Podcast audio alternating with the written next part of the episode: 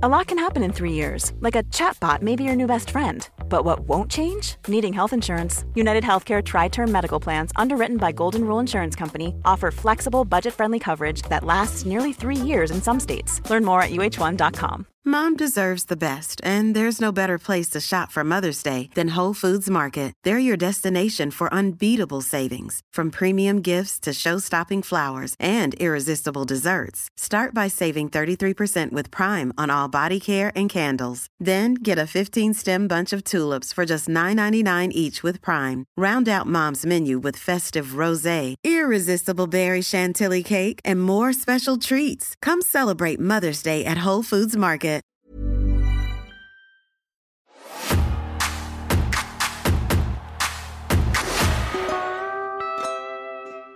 I think once the phone call was over, uh, I just I genuinely felt this overwhelming sense of relief, and in a good way, this kind of like, what do I do now? Tom Hannifan, how are you doing? I'm doing great. You know, uh, it's a weird week. We're coming up to the biggest weekend in wrestling of the year. We're coming off of the weird Will Smith Chris Rock thing. uh, it's been a it's been a hell of a week, and we're and I'm not even in Dallas yet, so this should be fun. I think that it's been it's been my favorite build to uh, to uh, WrestleMania weekend is is Chris Rock and Will Smith fighting at the Oscars. That's my favorite part of the build so far. It's It- been, the it's best been that. I woke up uh, and my timeline on Twitter was just everything's Will Smith. Everybody's got a reaction, a take on it. And the odd thing is that in the wrestling world, I am part of the select group of people who've been slapped also on live TV by Stephanie McMahon in particular. So we're all just kind of like, okay, it's a big deal, you know. but no, it's it's kind of insane.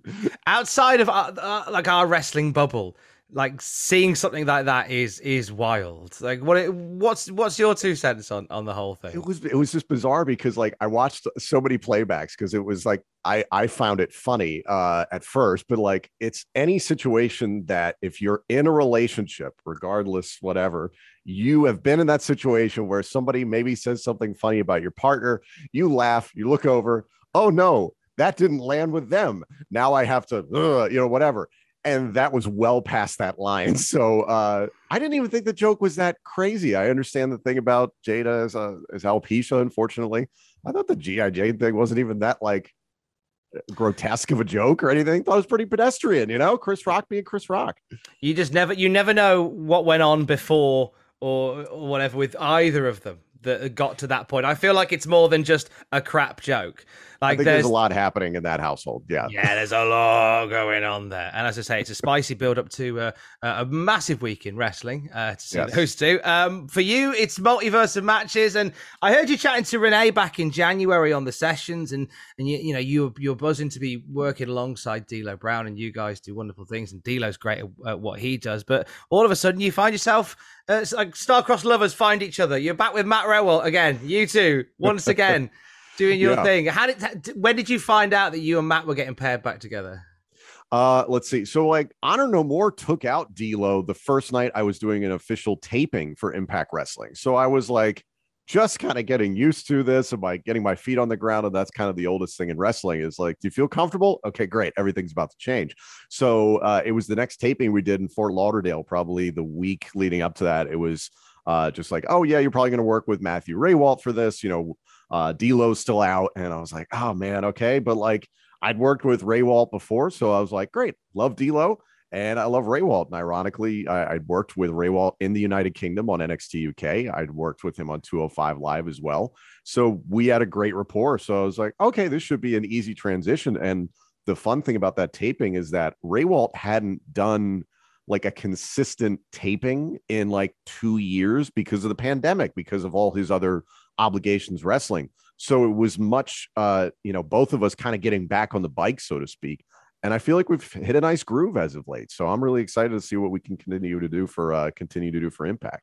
We've got loads to talk about with Impact Multiverse of matches coming up this weekend, and we'll get into that in a bit. But we are here, uh, Tom, before we do anything else, to send you onto a metaphorical desert island. Because you know what? The one thing we need after the last two years is more isolation. So the best. The best. so Especially can- you, guys. You guys have had it almost worse than us here in Ah, America. mate. The day the pubs reopened was it might as well have been Christmas. I love I a see- British pub. Oh, My favorite thing in the world. What do you what would you order in a British pub? What's it? What's Is it is it sacrilege to get Guinness? I mean, Nah, I, I'm a- you're good. good, wonderful. Yeah, I, I'm my family's part Irish, so I love a good Guinness, and it doesn't travel well here to the United States, as I'm sure you're aware. So Yeah, uh, Guinness I tastes weird over there. Yeah, It's weird. It's like bad coffee. I, I don't understand it. It's the nitrogen balance. I don't know, but yeah, I'd be getting a Guinness and fish and chips in a heartbeat. Nice. I like it. That'll work. That'll work. But when they, but yeah, when we, when everything shut down here, like it's one thing to have like a, a deadly pandemic that's that rips through the planet. But hang on, you're shutting the pubs. What, what are we supposed to do? This is all we That's do. an essential business. What It's are you essen- doing? Yeah, exactly. It's essential. The day oh, the day everything reopened, uh, I, I- I had the afternoon off and I went right. We need to find a pub because you had to then book to go to a pub because they were still just opening, but opening only outside bits. So you had to book to go to a pub. We've got a fight, and we, me and my good lady, we we looked for about half an hour to find a pub that still had seats for two. We eventually found one, and it was oh, it was like the nectar of the gods that day, drinking a draft beer. Oh, it was the nectar of the gods, Tom. That had to be a good day. Oh. Ah, it was the best day. But look, we're here to put you on an island away from Sure. pubs once again. Um, you're going to pick three wrestling matches to watch whilst you're there that have special significance. And as we go through the podcast today, we will talk about them one by one by one, and we'll talk about other stuff in between. Uh, but let's get us started. Your first wrestling match. What would you like that to be, Tom? Um, I think I'll start with the the first wrestling match that hooked me in terms of being a professional wrestling fan. Uh, WrestleMania 2000, the origins of what we now know as the tables, ladders, and chairs match. At that point, called the Triangle Ladder match. The Dudleys against the Hardys versus Edge and Christian. Um, absolute car wreck of a match, but it was fantastic. Um, it really hooked me because uh, so I'm a Philadelphia guy. I only became aware of ECW. I was too late to the party just because of my age, and my, my parents weren't really cool with me watching wrestling. So you can imagine that product wasn't necessarily being like given the green light. So watching that, I then kind of doubled back and started doing my homework and realizing, oh yeah, there's this whole revolution of more physical, extreme wrestling, including weapons, etc. So uh, it illuminated a lot of things, but the thing that was really special for me my time in WWE and even now in Impact Wrestling is that I've gotten to work with every person that was involved in that match, which is bizarre. Like to be watching that as a kid at a friend's house, you know, who got the pay per view, and all of a sudden just being like, oh, wow, like these guys are going to be, you know, I'm going to be rubbing elbows with these guys. I have an inside joke with Devon Dudley. You know, I got to work with Edge and Christian at different points during my time in WWE. Um, you know, shared the backstage with the Hardy Boys. You know, it's like that's insane to me. So it's been really cool to have that situation because so many people, the old adage is like, don't meet your heroes. I'm like, I met everybody in that match, and um, I'm glad I did. So you watched it at a friend's house, you say? Yeah. So uh, I mentioned this on other podcasts. My parents were not okay with me watching wrestling when I was a kid. So I was born in 1989. So I really only started becoming aware of wrestling kind of the late 90s, early 2000s. So you can imagine around that time, ECW starting to dwindle. Um, I only really became aware of ECW because of the invasion angle, which is insane to think. And Philly was right in my backyard, as uh, obviously. So um, I was just kind of getting aware of things, and every once in a while, I could go down to the basement when everybody was asleep, and I could watch Monday Night Raw, you know, with the volume all the way down, and everybody thought I was asleep. And I was like, oh, okay, great. So I wasn't staying up to speed on the storylines and what events were happening. It was just, you know, getting it when I could get it. And I remember uh, one of my friends uh, down the street, whose name was Dave, was like, I ordered the pay per view for WrestleMania. And I was like, oh, great. You know, I was like, hey, mom, can I go over to Dave's house? Went over to Dave's house and watching this just devastation at, at WrestleMania 2000. I was like, this is the coolest thing ever. And then as I became educated within the business, I realized like how awful that match must have been on their bodies. Oh, and I'm sitting there being like, this is fun. And now like I can't watch stuff like that as intensively because I just feel bad for everybody involved. And I have friends in the business, so I care about their health, obviously, far more. But at the time, you're a kid and you're like, this is great. It's a, it's a, it's an amazing match, and as you say, like as a, as a Philadelphia kid, not being aware of ECW. Uh, so, but you you were recently there. You're at the 2300 Arena recently for yeah. Impact. That must have, well, whilst you weren't with ECW first time round, there it must have still felt special to do the show at the 2300 it was really cool and like everybody had given me a heads up of like what the venue's like and this is a lot of history, uh, getting to talk to to Rhino through the day, who performed on those shows, just this sense of history. And it was also really cool to just see Impact Wrestling fit right into the 2300 arena. And I don't know if you could have said that about Impact maybe five, ten years ago. Uh, uh it's just amazing how the, the company, the product has evolved over 20 years. We forget that Impact Wrestling's been around for 20 years. So for it to fit right into the 2300 and then also you know like i mentioned i just kind of grew up in a household where it was like yeah wrestling's probably not for you. It was the attitude era. I was like okay great.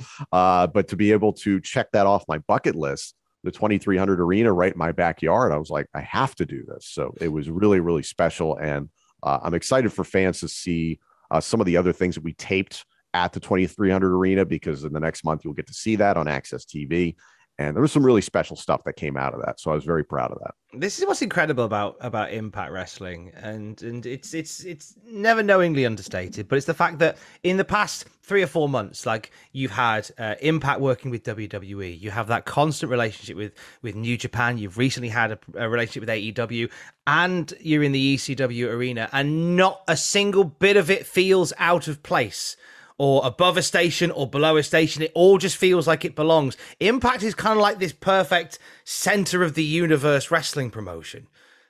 Yeah, it's uh I've I've described it before, especially from a commentary perspective, is that like I'm operating in wrestling commentary nirvana. I can talk about anything because we address everything. Impact has a rich history of men and women who have not only contributed within Impact, but heavily in other companies. So why wouldn't I mention the AJ Styles of the world, for instance, the Samoa Joes, etc.? It only adds to the legacy. And then at the same time, at the multiverse of matches, you're going to see representation from New Japan, Ring of Honor, uh, Pro Wrestling Noah for Eddie Edwards, who refuses to identify with Impact Wrestling. Um, you're also going to see the NWA represented. So it's all these promotions in this big melting pot. And I think it's a credit to the management at Impact Wrestling. The open door policy is real. We all talk about the forbidden door and all that stuff. It's an open door policy. And I love the perspective that, hey, if we can do some good business, let's do it.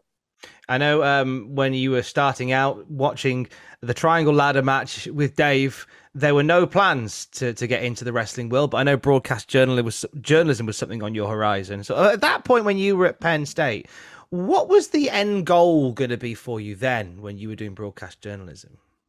I think at the time I was definitely looking towards getting into working at, you know, a conventional sports network, you know, the dream being ESPN, something of that ilk, uh, and covering college football. I am, you know, it's all over my social media. I'm a huge football junkie, especially college football. Uh, and I are constantly going back and forth about that sort of stuff. So I loved college football at that time. So I was like, I want to make this my job. And then shortly after college ended, I think I was like anybody who it's like, okay, you have a goal, but you might need to, you know, get a job at the same time. So I was calling college basketball, I was calling college football, and this opportunity with WWE came up, and I was like, okay, I'm gonna I auditioned, I threw my hat in the ring, and I was like, I'd be a fool not to give this a go and see where a billion dollar company could take me and I'm so grateful that I uh, got lucky and, and, took that opportunity, took that leap. Um, but it's been fascinating for me, and it's why I was so uh, touched and so humbled to have any sort of opportunity with ESPN Radio this year because it's something that me as a kid dreamed of finally came to fruition. And if you'd have told me, "Oh, you're going to take this path to get there," I never would have believed you. So it's just continuing to plug away on that, man. It's still a dream of mine. Yeah, WWE at 23. Out of interest, how did the Billings Mustang baseball team take it when you oh, you, were, you were about that close? that close to, to, get in there yeah. before WWE. I'm trying to remember what happened. I think I made it to the second round of interviews, and they had responded to me and said, uh, you know, thank you, but we're, you know, you didn't make the next cut. And I was like, oh, okay. And then maybe like a week, two weeks later, the uh, the email advertisement about the WWE opening had came out. So uh, they had already passed on me. So I was glad that WWE became. I'm glad that opened up. Well, they watched they they what they would have watched telly for several weeks after that and gone, what a terrible, terrible. Why, why do we pass? Why How do we, we, pass? miss on this guy stuck Furious. in Montana? Yes. Someone at, someone at Billings Mustangs getting sacked for that. But uh, you, so at 23. It's no age at all. And you said yourself, like you had, you had little little experience in a lot of the areas that they needed. So what do you think it was about your application that made them go, let's let's get this guy in? That's a great. I, that's a great question. That's a great question. Um, I. I'm not saying you didn't deserve it. I'm just I- I- intrigued. yeah, to, I don't want to. I, I don't want to say, oh, I did one thing so great. Um, I think you'd have to ask. Uh, it's ironic. Josh Matthews is now my producer for Impact Wrestling. I did my audition at WWE with Josh Matthews, so maybe that's a question for him. Maybe he doesn't remember at all because it was just some random day of the week. Um, but yeah, I. I don't know if, if I had to say anything, I always felt like I had decent play by play chops from when I was in school. I kind of dabbled in that for most of Penn State, most of my college career in a variety of different sports. So when I went into the audition, I prepared heavily for the play by play side of things. I did not feel good about the um the proverbial 30 second pitch I was like, I hand you a broom and make me want to buy this or something like that the old wolf of wall street kind of gimmick so I felt good about the play by play. I didn't feel great about it, but I was like, I did enough research here and I have a fix on what I think they're looking for that I felt like I'd done enough. And I guess I did enough. So uh, who knows? So what was that interview process then? So it was, as you say, it was um uh, you you do a bit of play by play and you do a pitch. And is it because obviously the video of of Renee doing it with the broom is is all over the shop. Was is it always a broom? Did you get an, an ironing board, I a kettle? remember, What? Renee and I were interviewed roughly around the same time, maybe a month apart or something like that. I can't remember, but like she um she actually is a piece of like computer equipment in hers. It's like this little like I don't even know what the hell it was to this day. I was handed the same little chunk of metal or whatever the hell it was. And they were like, "Oh, you have 30 seconds, 30 60 seconds, I can't remember what it was, to make me want to buy this." And I was like, I have no idea what to do because I had never been put in a situation at the college level where I had to be on camera and do a quick toss to something, whatever. That just wasn't what I was pursuing. I was doing talk radio and I was doing play by play on radio and every once in a while on the Big Ten network. So that just wasn't my expertise. So that's why I, I prepared so heavily for the play by play. And then everything else, I was kind of like, uh, I walked out of the interview being like, this could go either way. They could never call me again, or who knows. So uh, that it was June 2012, I auditioned, in September, they finally offered me a deal. So I was like, wow, that, that was a long summer uh, hoping that something would happen. Yeah, they left you hanging for a while on that one, didn't they? Ah, but you know, you know how things are in terms Yeah. of corporate, uh, the corporate world, whatever country you're in, is that sometimes things happen really quickly, and sometimes there's a there's a drag. And I was like, yeah, that's all right. It worked out. So, as a young man, uh, your your parents didn't like you watching the wrestling. What's the reaction Well, from home to you doing the Think wrestling? about it. I mean, like the product, regardless of company that was on the air in the late 90s, Oh, yeah, yeah. 2000s, it was the proverbial sex, drugs, and rock and roll era of wrestling. Mhm. So yeah, they were not okay with it, uh, which I completely understand in retrospect. So I played WWF No Mercy on Nintendo 64, WCW versus NWO Revenge, also on Nintendo 64. I still have my Nintendo and both those games in very good working order. I'll probably be buried with the system. Uh, so yeah, that was my only connection to wrestling. And even then, this is back when like Blockbuster Video existed. So I'd have to go rent the game frequently and with my allowance money. So basically with my parents' money. And they would eventually be like, okay, you're always renting this wrestling game. You know, we want to see this. I'm like, crap. So I have to show them the game. And I think I did Kurt Angle versus Stone Cold Steve Austin to like show my mom, like, hey, you know, it's like it's he's an American, you know, like, oh gosh, you know, like it's pretty PG, whatever. And I've like picked an arena that was brightly lit and stuff. And if you if you've ever played that game for anybody listening, um, the characters bleed pretty easily. And all I and all I was doing was just punches and suplexes and just trying to keep it simple so it wasn't anything violent. And then uh, I was Kurt Angle and I'd punch Stone Cold. Stone Cold starts bleeding. I'm like, damn it. And I can already feel my mom going. And then uh, the Stone Cold character does the double birds, which I didn't think about. I was like, no. and she was like, "Yeah, we're definitely not buying this game." So uh, I was devastated. Uh, the aforementioned friend uh, who I went to see the pay per view with, he owned the game, so I would just go over to his house and play it anyway. And then my dad was really cool. Like a week later, he was like, "I bought you the game." I'm like, Ah, what a guy. Who's um who's your go-to player on No Mercy? Oh God, it's been a while. I, I spent my brother and I spent so much time creating characters uh, that we would just have a blast with just making a million different odd characters. I remember he made a character named Uncle Sam that was basically if you made a seven foot tall version of Kurt Angle that meshed with Scotty 2 Hotty that was essentially the character and it came out to i'm a real american uh the character had like the usa singlets and all that stuff but for some reason the scotty 2 hotty top hat and hair uh it was a hell of a combination. So we had a lot of fun with that stuff. Amazing amazing. I'm glad that i got to talk about creator wrestlers with yourself today. It wasn't on my bingo card for 2022, but here we are. Love Creator Wrestler. It's great. It's great. It, no mercy. I mean, I'm enjoying 2K22 at the moment, but No Mercy, like yourself, is is a is a firm favorite. Like, oh yeah, hundred percent. Uh, back to the actual wrestling. So you're you're in the company now. You're part of WWE, and and you know you you've done ev- you did everything for that company. You did you pretty much did every single role there was to do. And your second match i believe because you you you you know not to show how the sausage is made but you've already told me what your matches are. So i know that the the second match we're going to do is one that you called within wwe yeah uh nxt takeover dallas uh i believe it was 2015 it was uh the match in particular shinsuke nakamura versus Sami Zayn uh, honestly, to this day, probably my favorite environment in terms of the fans, the setting, the production of the entire show. I mean, everything just felt great. I called that with Corey Graves uh, to this day, one of my favorite moments and uh, uh, my favorite partner to work with uh, in, in wrestling. No, no disrespect to anybody else, but um, that's my guy.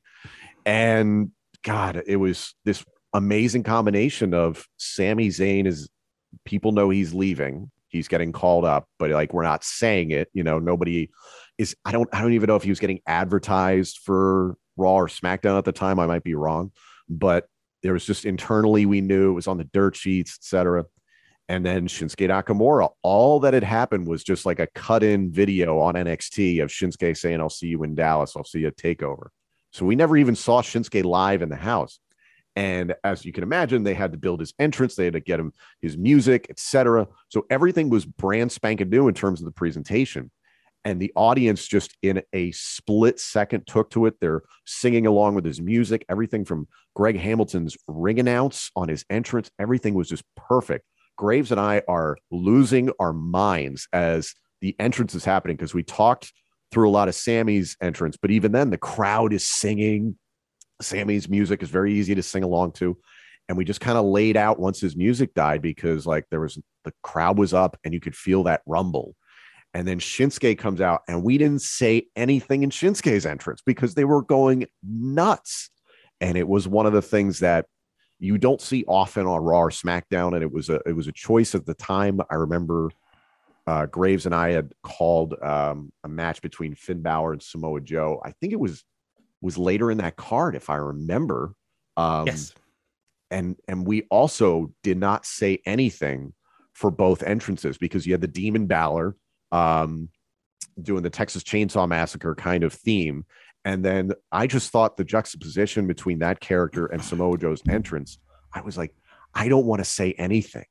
It just feels like the tension in a movie when the bad guy and the good guy are coming out for the the big fight scene and you feel those tones, but nothing's being said. I, I just love those moments where, God, you don't have to say anything because the moment speaks for itself.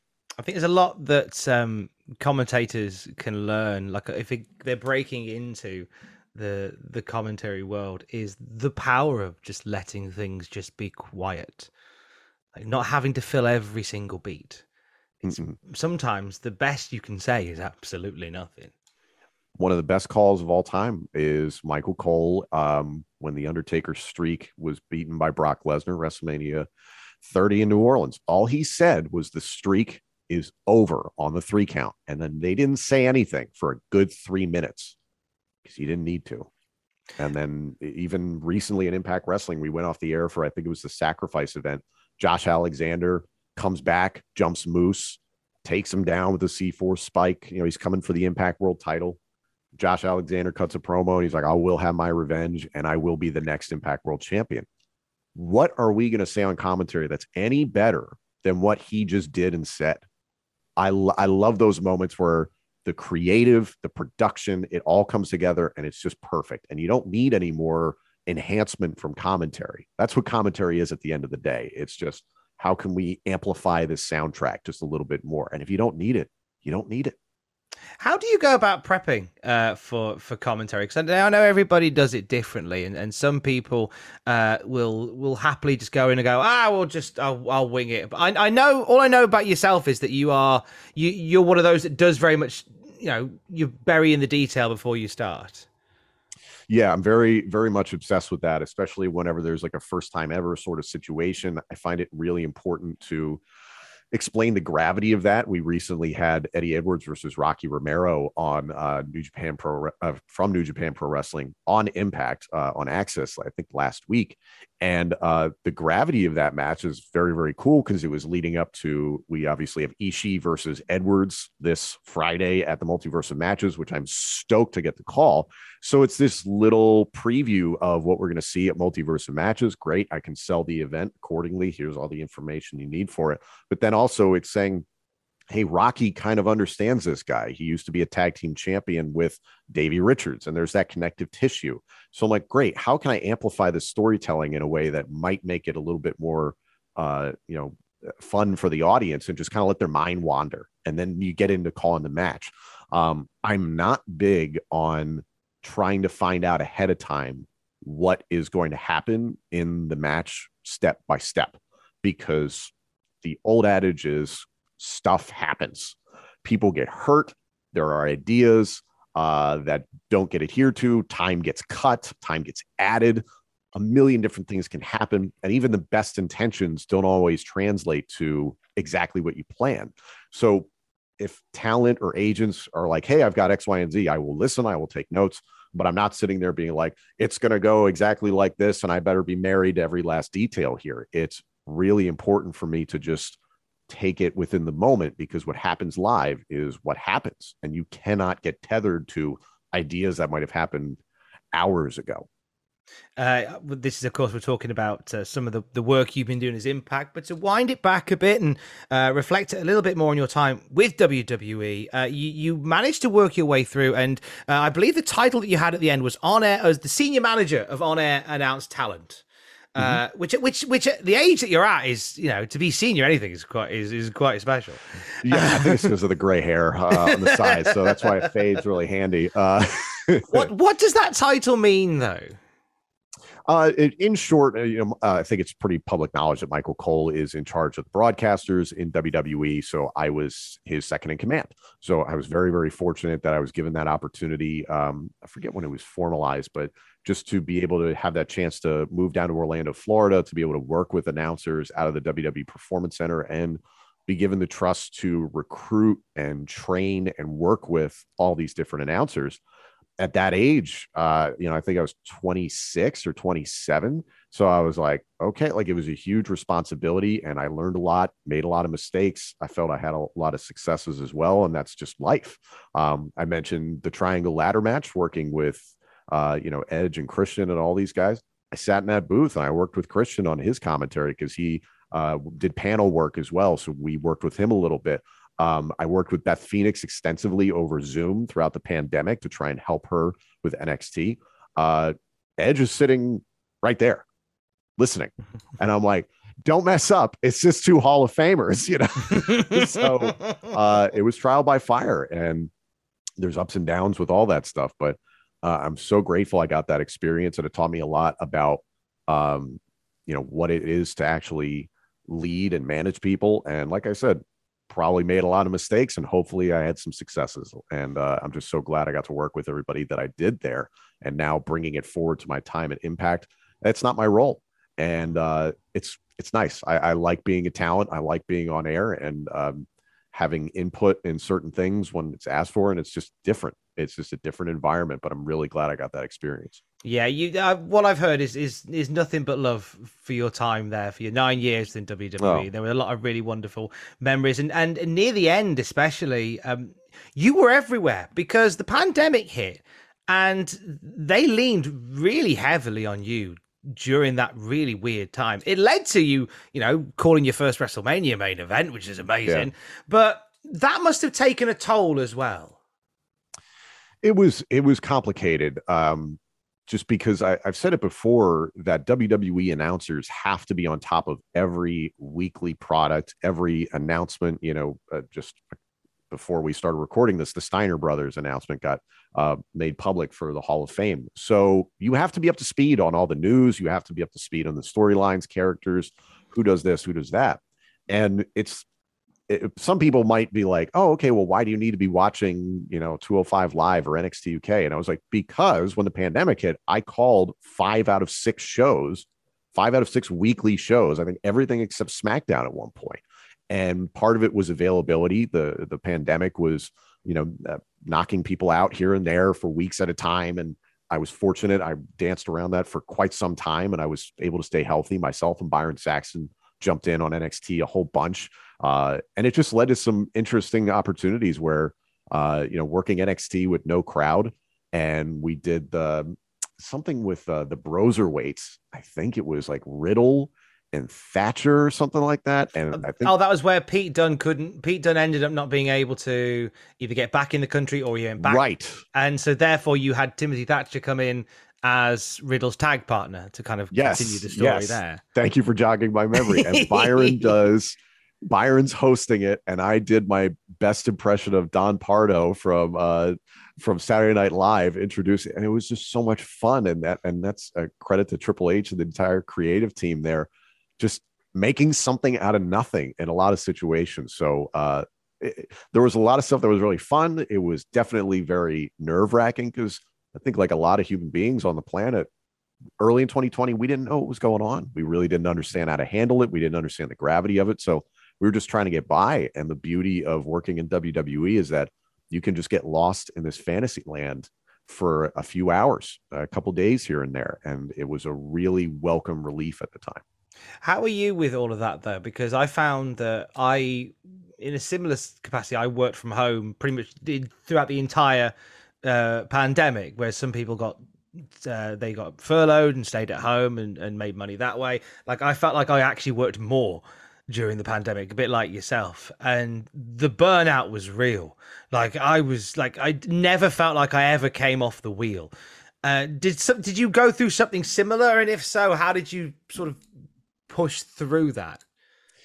Um, I think those first six months of the pandemic, we were fortunate in that like the the shooting schedule was only every two weeks but those days where you're shooting you're shooting two episodes of raw in a day so it's like you have to come up with six hours of content and it takes more than six hours to obviously record that so those days were intense um, to then have time to go home and then you would do voiceover edits from home uh, was one thing so like there are parts of the schedule that were like kind of nice uh, because remember WWE and most wrestling companies work every single week. So it was kind of nice to not have to be traveling all the time. But at mm. the same time, with the pandemic, we didn't know if you're going to get a call the next week of, hey, we're stopping the show. We can't do anything. We've got to shut everything down. Some people were scared to be traveling all the time. And I think there was definitely that burnout for some people. But I don't know. I think I, I think I really needed uh, the job at the time as some sort of relief and something to do. So I jumped at every opportunity I could get to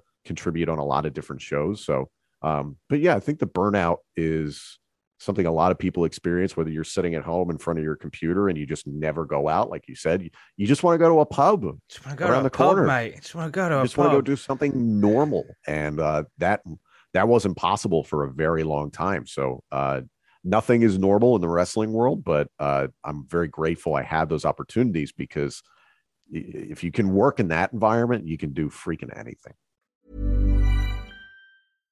How would you like to look five years younger? In a clinical study, people that had volume added with Juvederm Voluma XC in the cheeks perceived themselves as looking five years younger at six months after treatment Look younger, feel like you. Add volume for lift and contour in the cheeks with Juvederm Voluma XC. Reverse signs of aging by adding volume to smooth laugh lines with Juvederm Vollure XC. For important safety information and to find a licensed specialist, visit juvederm.com. That's J U V E D E R M.com. Not for people with severe allergic reactions, allergies to lidocaine, or the proteins used in Juvederm. Common side effects include injection site redness, swelling, pain, tenderness, firmness, lumps, bumps, bruising, discoloration, or itching. There's a risk of unintentional injection into a blood vessel, which can cause vision abnormalities, blindness, stroke, temporary scabs, or scarring. Talk to a licensed specialist to find out if it's right for you.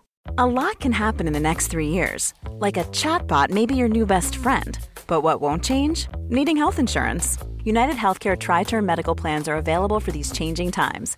Underwritten by Golden Rule Insurance Company, they offer budget friendly, flexible coverage for people who are in between jobs or missed open enrollment. The plans last nearly three years in some states, with access to a nationwide network of doctors and hospitals. So, for whatever tomorrow brings, United Healthcare Tri Term Medical Plans may be for you. Learn more at uh1.com. Hiring for your small business? If you're not looking for professionals on LinkedIn, you're looking in the wrong place. That's like looking for your car keys in a fish tank.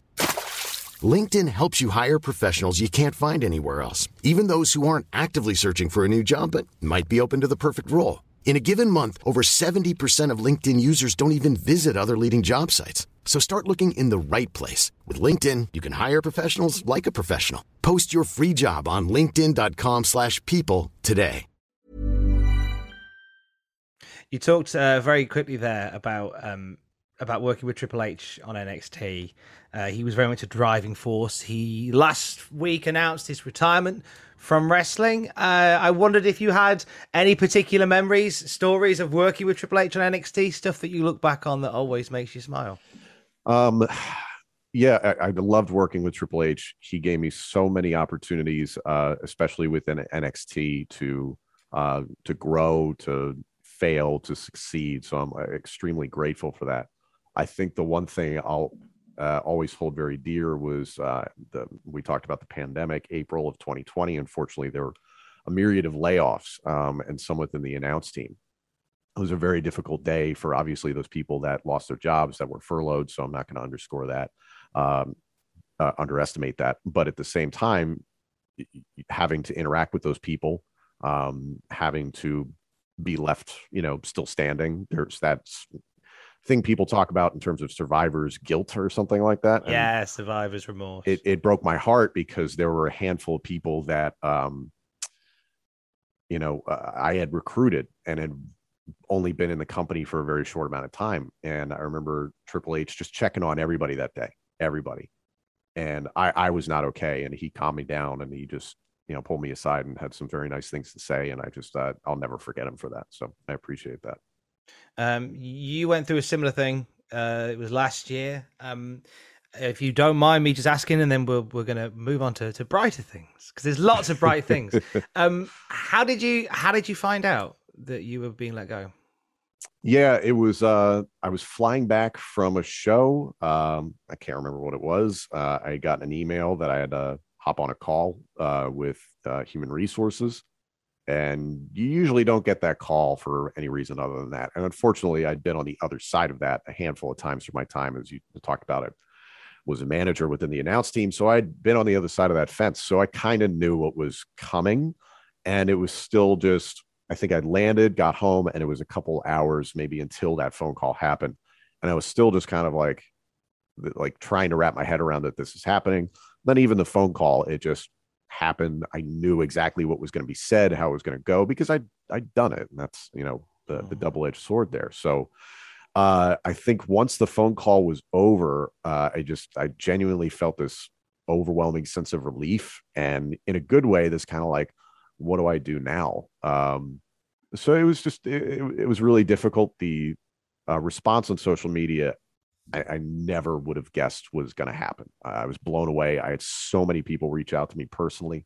Uh, I was blown away because I, I thought for years within WWE that um, that fans didn't really care for my work. oh, so uh, to see fans say that, and then especially colleagues, uh, uh, Dax Harwood from FTR said one of the nicest things about me. I can't remember it verbatim, but just uh, that broke me. I started crying. You know, I, a lot of guys that contacted me, and I, I called up that day that just uh, were so supportive and been supportive to this day. And you know, a lot of people talk about mental health nowadays, and I'm a big proponent of it. I've been in therapy for two plus years, and uh, having so many people check in on me for months and months and months now, you know, uh, approaching a year, just to check in and say hi and how are things going, et cetera. It, it does a world of good for anybody in your life. So I encourage people to do that. Speaks volumes for the impact that you made that they do. It was it was very uh it was very humbling. I was not expecting that. So uh from and you mentioned that you know the relief that washed over you because I think the with the schedule that that you cut as part of WWE that is all there is it is literally just that and I know that you've got you've got passions for for voiceover in multiple different places and to to explore more more sports broadcasting as well uh, in terms of like the video game stuff because I, I heard you in an interview talking about how you were you were keen to get into video voice acting and it never I never realized it when listening to you until like more so until we're talking today, like how baritone you are. and I and, and, I say it as and a I'm just getting over a cold too, so it's even more oh, amplified. Oh, yeah, oh, extra baritone then, extra baritone. And would you consider taking that baritone to to do video game stuff, or is that a conversation oh, that you've uh, now had? I, would love to. Um, I won't dive into specifics, but I've spoken to a bunch of different places, and it's just a matter of hoping somebody will, will give me a chance to do something. So uh, I've been a big video game fan since I was a kid. I think I've purchased just about every version of EA Sports Madden franchise. So my family has just poured money into EA Sports. um, but yeah, I, I would love to do something like that. And admittedly, I do need to take the time at some point to uh, get educated and take classes on it. And I've reached out to a lot of different people about that because I think the misconception is just, oh, well, go ahead and just talk. You have a deep voice or something. No, there's a lot that goes into it. So I need to uh, to learn about it. But yeah, this this baritone's been going on since I was like 12 or something like that. I remember calling uh, a friend's house for homework and getting hung up on three times by a father. And then the mom picks up and is like, Oh, it's Tom. Oh, God. Yeah, we thought it was a 40 year old man calling the house. So like, Great. Does Dave have for, the homework? Like... Gonna deal with this through high school. Awesome. but it's I was just curious as to whether or not, but I'm glad that there's some conversations happening. Do you have any heroes of voice acting, or is it more just like a, a general fascination with it? I have a general fascination with it. I forget the name of the man who's now the voice of uh, Kratos in God of War because I was playing that not long ago. I forget the name of the voice actor, and it was funny because apparently the voice actor just changed. Um, but I was like, I couldn't believe the baritone in his voice, like unbelievable and uh, I always enjoyed seeing uh, God, what was it in the Grand Theft Auto Five game? Um, I forget the name of the the actor, but he wound up on Snowpiercer. Okay, I can't remember his name. I've just uh, looked up the the Kratos voice actor. It's Chris. I think it was. I think it is or was Christopher Judge. It, I think it is now Christopher Judge. I think um, he is a, an amazing voice. Like he sounds like Zeus. So, uh, and he's playing Kratos, so that makes sense. Um, but yeah, the I forget the name of the actor. He's on Snowpiercer or was on Snowpiercer. I don't know if the character's still in existence, but and he also played um was it Terrence in Grand Theft Auto 5? I forget the name of the character in that. And I'm uh, oh, sure. Um, no, no. Oh, Sean Tube. Sean Tube. No. Okay. No, is it him? I think. I'm not sure. He it played, was. He was Terrence in GTA Five. Ter- yes, yes, and I think uh, I'm getting the character correct in GTA Five. I might be butchering all of this. uh, Steven Ogg. Yes, I think. Yes. Or Terry Thorpe. Either way, I know who you mean. yes. For to see him, uh, to hear him, first of all, in Grand Theft Auto, uh, Grand Theft Auto Five, which I played till I was blue in the face, and then to be, you know, watching the Snowpiercer show, and I was like, I recognize that guy and to see him go from voice acting to conventional acting i was like there's not a lot of people that get to do that.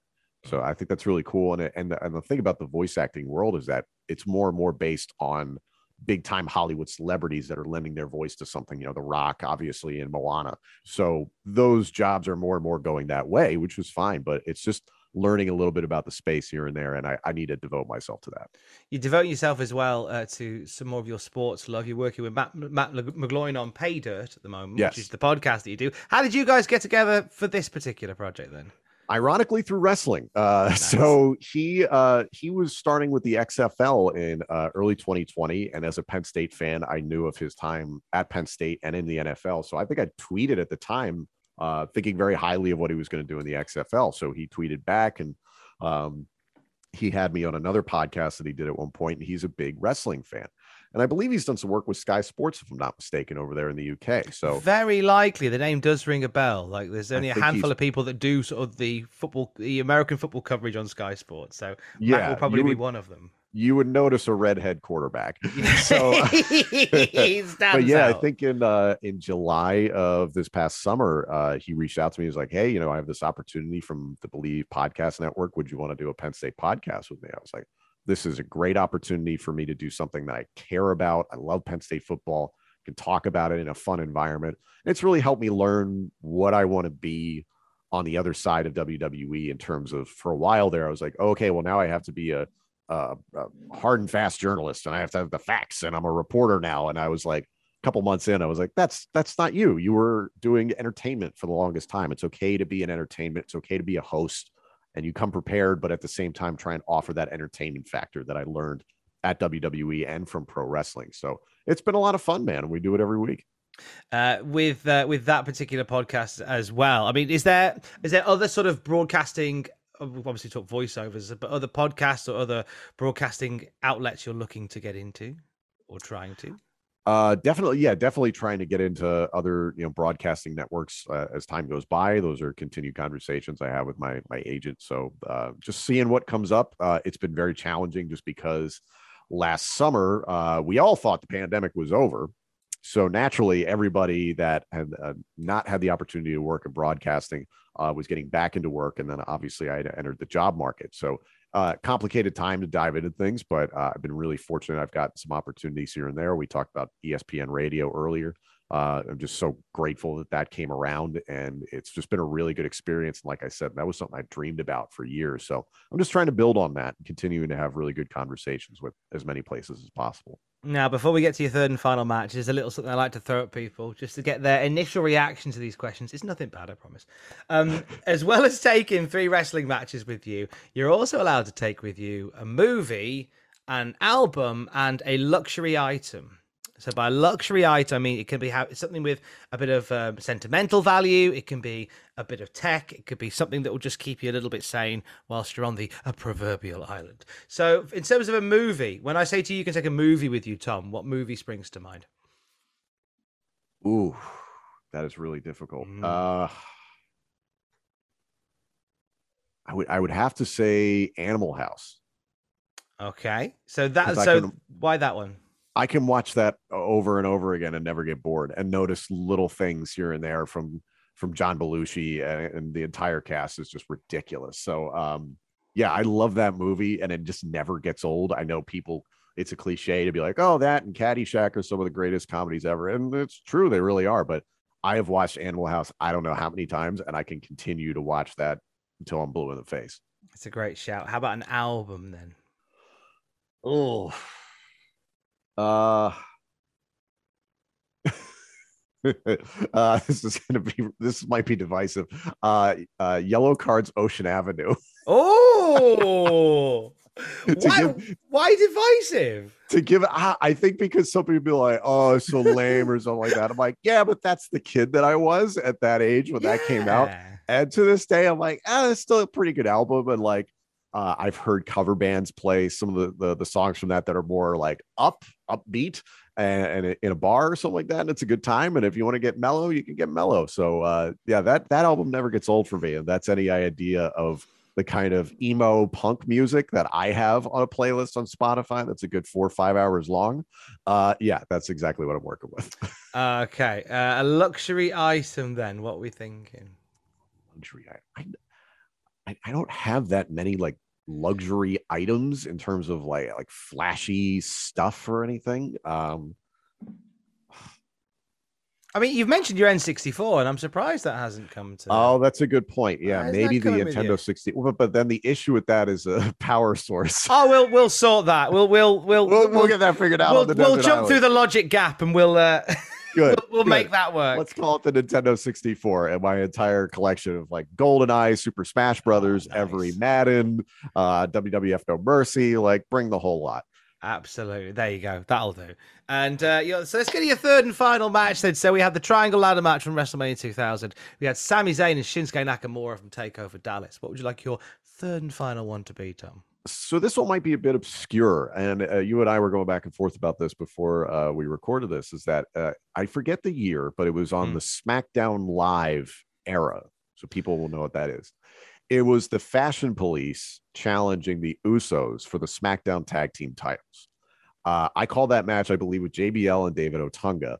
It is to this day one of the funniest matches I've ever been a part of, or segments I've been a part of, to the point where I was openly laughing on the air. Which those are the best moments that you get to do that. Like you want to call the the match and like narrate the story and be a professional, but like damn, there's nothing better than laughing openly on air and just not being able to keep it together. It's it's awesome. But I, I- Breeze and Fandango who were so freaking funny in that match. I mean, it was ridiculous. Was this the one from Backlash? Because they've had a couple. And there was there oh was my gosh, maybe it was backlash. because there was one which had Tyler Breeze coming out as as Grandma Breeze. Yes. That's the one. It's the one because uh Breeze takes off the dress, throws it, and it gets caught on JBL's head. yes. to which yes. happens an inch from me, and I just start laughing. And then also, if I remember, he was in the grandma dress. He rolls off the side of the ring, goes underneath the ring, and then changes into a janitor's outfit, complete with a bald cap, glasses, mustache, mop, the the overalls and such, and starts mopping in the ring. The crowd could have cared less how logic was thrown out the window. they were just like, "What the hell is going on?" Uh, it was great. That whole run with the fashion police was amazing. So yeah, I don't know if it was a SmackDown Live or a Backlash uh, pay per view that that happened. Uh, I can't. If they put that on a pay per view, that's hilarious. I'm pretty sure it made it onto pay per view. I'm pretty sure because it was because Oh. they, they became SmackDown Live and and it was after they'd sort of reset the rosters once again. So you it was the, it was Yes. a, it was a SmackDown exclusive pay per view like like back in the early noughties. yes. God, I can't remember. I think that was uh, the night that Becky Lynch won the SmackDown Women's title. They had the six pack challenge to open it. Was that when- Possibly. I That was seem it, to- uh, the six pack challenge that AJ was champion, right? No, no, six pack. Oh, maybe because I think it was. Oh no, was it Ambrose as champion? Because you had Ambrose and AJ. I think, Oh, the right. I think I'm gonna have to Google. Uh, yeah. Well, I should have looked this up ahead of time. I was convinced. It was Do you know what? I should no. I'm as as the host. I should have. Oh, done- it's all right, done- but, like, done my job. But dude, the fashion police, They're it was great. so funny because those guys were capturing something and like we always talk about this in pro wrestling, and it's talked about heavily in WWE is capturing what's current, what is going to hit with the current audience, especially that 18 to 34 demographic. They were nailing it every single week, whether it was an old TV show that you'd remember or something current like Stranger Things. They were spoofing stuff. And Dango and Breeze to this day are so freaking funny. They nailed that. They turned that into a nice run in NXT as well. To have the Ascension as the quote unquote straight men, their foil was just ridiculous. And uh, I remember over time, those Fashion Police segments, initially, I was pitching to those video packages. And I realized how ridiculous these things were. I was like, I can't just sit here and be Walter Cronkite. And I like, well, here's the latest installment of the Fashion Files or something like that. So I had Byron do it. Uh, not to say that Byron's a ridiculous human, but that's Byron's sense of humor entirely. And it led to some great on cams with Graves just rolling his eyes or throwing his pencil or something. The interaction was great. And Byron being all bombastic, you know, demonstrative and all this stuff and throwing to these video packages in and of itself was entertaining enough to me. And then you have these fashion police, uh, the fashion files were just hilarious. I love that run. Fandango has, um, or Dirty Dango as he's now known, put out Yes. the message to the world that he was he was calling time on his wrestling career. Uh, I don't know if that's a work or not. Like I know Mm. Dango. Uh, we're, we both have. Uh, he's from Maine. I have a connection to the state of Maine, and uh, he's a friend. So uh, I haven't reached out to him to be like, because I feel like I'm gonna get a text back of like, brother, you know. But I don't know if it's real or not because I've said to him for years, you got to quit up, quit doing that leg drop because you're gonna be in a wheelchair in a heartbeat. but uh, yeah, he's been doing some stuff with Biff Busick on the Indies. Uh, he's done some stuff in NWA as well, I think, with JTG. So uh, I don't know if he is hanging it up. I know he's got a fantastic career as a uh, a home builder and an interior uh, designer, and like he renovates homes, and he's a real estate mogul now in Portland, Maine. So like he's gonna be just fine if he doesn't wrestle again. And my uh, the the health is what I worry about first and foremost. But God, what a talent! He's so funny and, and a great dude. He really is. And it was Backlash 2017 that he teamed with Tyler. Breeze to face the Usos. I was Thank completely you. wrong. Becky Lynch did not win the title that night. Uh, that was that the uh, Jinder one? yes, that was the night that Jinder Mahal God. became the WWE champion. That particular night, we'd have to. He would hold There- the belt until the UK when AJ beat him for it. I remember that that run was amazing because like I, I I didn't know what the finish would be with Randy and Jinder that night. Like you had a hunch, but you still were like, no way. And like Yeah. the crowd that night, were they in St. Louis? Oh, it, oh, probably because Randy loves. Randy's Uh, Randy's hometown, right? yeah. yeah. you have to. uh, Um, no, Rosemont, Ill- Illinois. So Oh, Chicago. Okay, so Yeah. still a, a really uh, great place. Obviously, uh, Chicago's a fabulous wrestling town. Um, the Allstate Arena, so best place you could possibly do something of that magnitude. And I remember calling it, and be like, "Oh my God, Jinder Mahal's the WWE champion." And then uh, the march to that match in the United Kingdom with AJ, which was very close to Survivor Series. AJ's win went over huge with that crowd.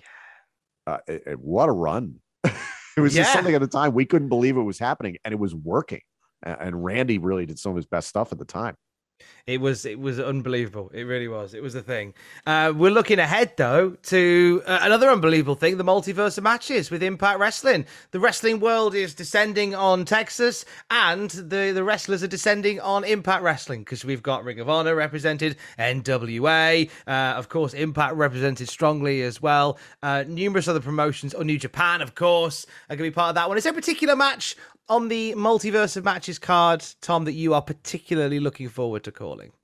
Um, I'm excited for Ishii versus Eddie Edwards because I've never called an Ishii match ever. So I've seen his footage. I know what the Stone Pitbull is capable of. So to see him versus Eddie, Eddie, who's got plenty of experience in Japan, I think very similar styles. And especially since it's been announced that Rebellion in April, we're going to get Ishii versus Jonah. Talk about similar Oh. styles. I, I'm I'm salivating. So I'm hoping to learn a lot and then bring that forward to Rebellion as well. Uh, I'm really excited for the tag match that's been uh, announced. It's going to be the Impact World Champion Moose and PCO from Honor No More. So there's already friction there against Josh Alexander, who's challenging Moose at Rebellion for the title, plus Jonah, Jonah, who's been in a rivalry with PCO. Uh, considering some of the footage that just surfaced over the weekend, I think it was at uh, I forget what promotion it was in in in, uh, in Canada. Moose speared Alexander's wife at the show, mm. a- and, these guys are still supposed to have an Impact World Title match at Rebellion. I'm like, if you're Josh Alexander, how do you not try and end Moose at the multiverse matches? So there's been a lot of changes to the card, and hey, it's the multiverse. There might as well be changes, but I'm really excited about this because there's a lot that could possibly happen. We are really excited to see Tom what you go on to do in 2022. Like, as, as somebody Thank who you. has been a big fan of what you've done forever, like I'm really happy to see you seeming seemingly so fulfilled right now in what you do, and Definitely. the world being so open to you. It's it's it's it's more than deserved. And if people want to come along for the ride as well, how can they get in touch with you, or how can they reach out and, and follow you online, sir? Yeah, uh, I'm on social media on Twitter and Instagram at Tom Hannifan, H A N N I F A N. Uh, if you're looking for my podcast and you happen to be a Penn State football fan watching this, thanks for watching this kind of cross promotion. Uh, that's at bleav.com, B L E A V.com. It's the Pay Dirt podcast with Tom Hannifan and Matt McGloin, and impactwrestling.com for all your ticket information, where to watch. We're going to be on FITE TV exclusively live, Dallas, Texas, WrestleCon this Friday at 10 p.m. Eastern. So for those of you in the UK, you, you, know, stay up late or watch it in the morning. I don't care what you do. Uh, but the multiverse of matches uh, should be a blast as a part of the biggest weekend in wrestling. Easy to find Tom Hannifan. Much easier to find Tom than it is to find a nice pint of Guinness in America. Tom, thank uh, you. For, thank you very much for joining me today, Tom. It's genuinely been a pleasure to chat to you. Thank you. Thanks for having me.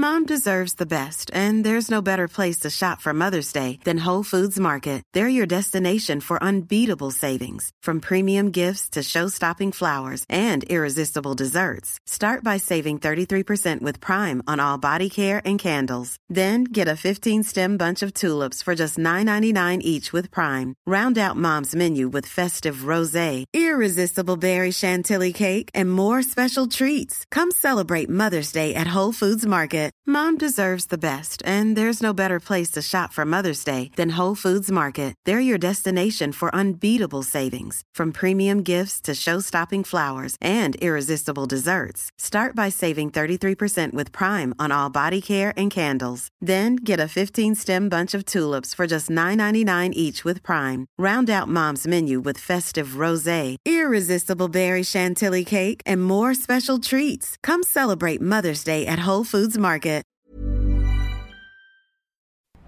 For all the wrestling headlines in just 10 minutes, search Cultaholic Wrestling News on Apple, Spotify, or wherever you get your podcasts from.